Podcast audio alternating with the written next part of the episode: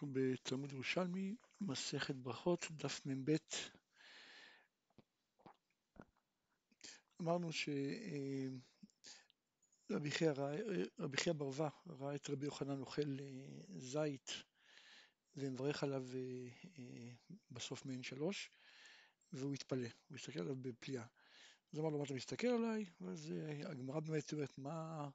כן, מה באמת אה, התפלא רבי חייא? מה, הוא לא יודע שצריכים לברך על זית אה, מן שלוש? אומרת הגמרא, אה, כיוון שמסירים את הגרעין, יש פה בעצם פחות מכזית, אז הוא התפלא איך הוא מברך על זה מן שלוש. ומה זרה של רבי יוחנן? אומרת הגמרא, שרבי יוחנן סובר שכיוון שזה בירייה, זה שלם, יחידה שלמה, אז מברכים עליו גם אם אין בשיעור. אומרת הגמרא, עכשיו אנחנו מתחילים בדף מ"ב, אומרת הגמרא, מלשד רבי יוחנן אמרה, אפילו אכל פרידה אחת של ענב או פרידה אחת של לימון, טעון ברכה לפניה ולאחריה. כן, כלומר, אם אוכל גרגיר אחד של לימון, כבר יהיה חייב ברכה אחת בין שלוש, כיוון שזה בירייה. אה, אומרת הגמרא, יין בזמן שהוא כמות שהוא, כלומר לא מזוג, אומר עליו בורא פרי עץ, מברך בהתחלה בורא פרי עץ, ואין נוטלים ממנו לידיים. בזמן שהוא מזוג, אומר עליו בורא פרי הגפן, ונוטלים ממנו לידיים, כמו דין כמו משקה, אפשר לתרום ממנו לידיים.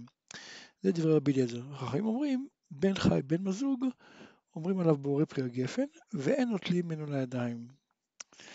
אמר רבי אבא, יין לרבי אלעזר אין בו משום בו דוחלין, כן? עובדה שהוא מתיר ליטול ידיים. כלומר, זה שאנחנו לא נוטלים ידיים לפני שהוא מזוג, זה רק בגלל שהוא לא נחשב משקה. אבל ברגע שהוא מזוג ונחשב משקה, אז כבר נותנים לידיים, רואים מכאן שבעצם רבי אלעזר סובר שאין עיבוד אוכלים במשקין. רבי יעקב בר זבידי אמר בשם רבי אבאו, שמן זית אומר עליו בורא פרי העץ. אמר רבי חייא בר פפק אומר רבי זרע, מתנית אמרה כן, כמו אפשר גם להבין את זה במשנה, דתנן, חוץ מן היין, שעל היין אומר בורא פרי הגפן, כן, כלומר המשנה אומרת שעל כל פירות העץ אומרים בורא פרי העץ, חוץ מן היין כן, שעליו הוא בורא, מברר, אומר בורא פרק גפן. עכשיו, מה זה יין? יין זה בעצם פרי עץ שחוק, כן? ולא אמרנו שמברכים משהו אחר, כן? אלא על היין. כלומר, יין זה הפרי השחוק היחיד שמברכים עליו ברכה אחר, אחר, אחר, אחרת, כן? אה, שאר כל הדברים, אף פי ששחוקים הן, בעינן אין, כן? ולכן זיתים, כשקטש אותם, רוצים להם שמן, שזה בעצם נחשב כאילו זית שחוק, אז נשאר הברכה המקורית שלו. אמר רבי אבא, רב ושמואל טרזון אמרין, ירק שלוק, כלומר ירק ששלקו אותו, ומדובר על ירק כזה שדרכו לאכל חי, אז אומר עליו שהכל נהיה בדברו, כן, הוא יורד דרגה. אמר רבי זרע בשם שמואל, ראשי לפתות שלקן, אז אם בעינן אין, כלומר אם מקומות שהם אומר עליהם בורא פי אדמה, כלומר דווקא עם שלוק, כן, אומר עליהם בורא פי אדמה, כי לפת אה, לא אוכלים כשהוא חי, אז לכן בעצם הבישול זה דרך האכילה שלו. שחקן, כלומר אם הוא קטש אותם, אז אומר עליהם שהכל נהיה בדברו. אמר רבי יוסף ומתנית לא אמר כן, כלומר זה חולק על המשנה שלנו. כי במשנה שלנו נאמר שעל על פירות האדמה אומר בואו פרי אדמה, חוץ מן הפת.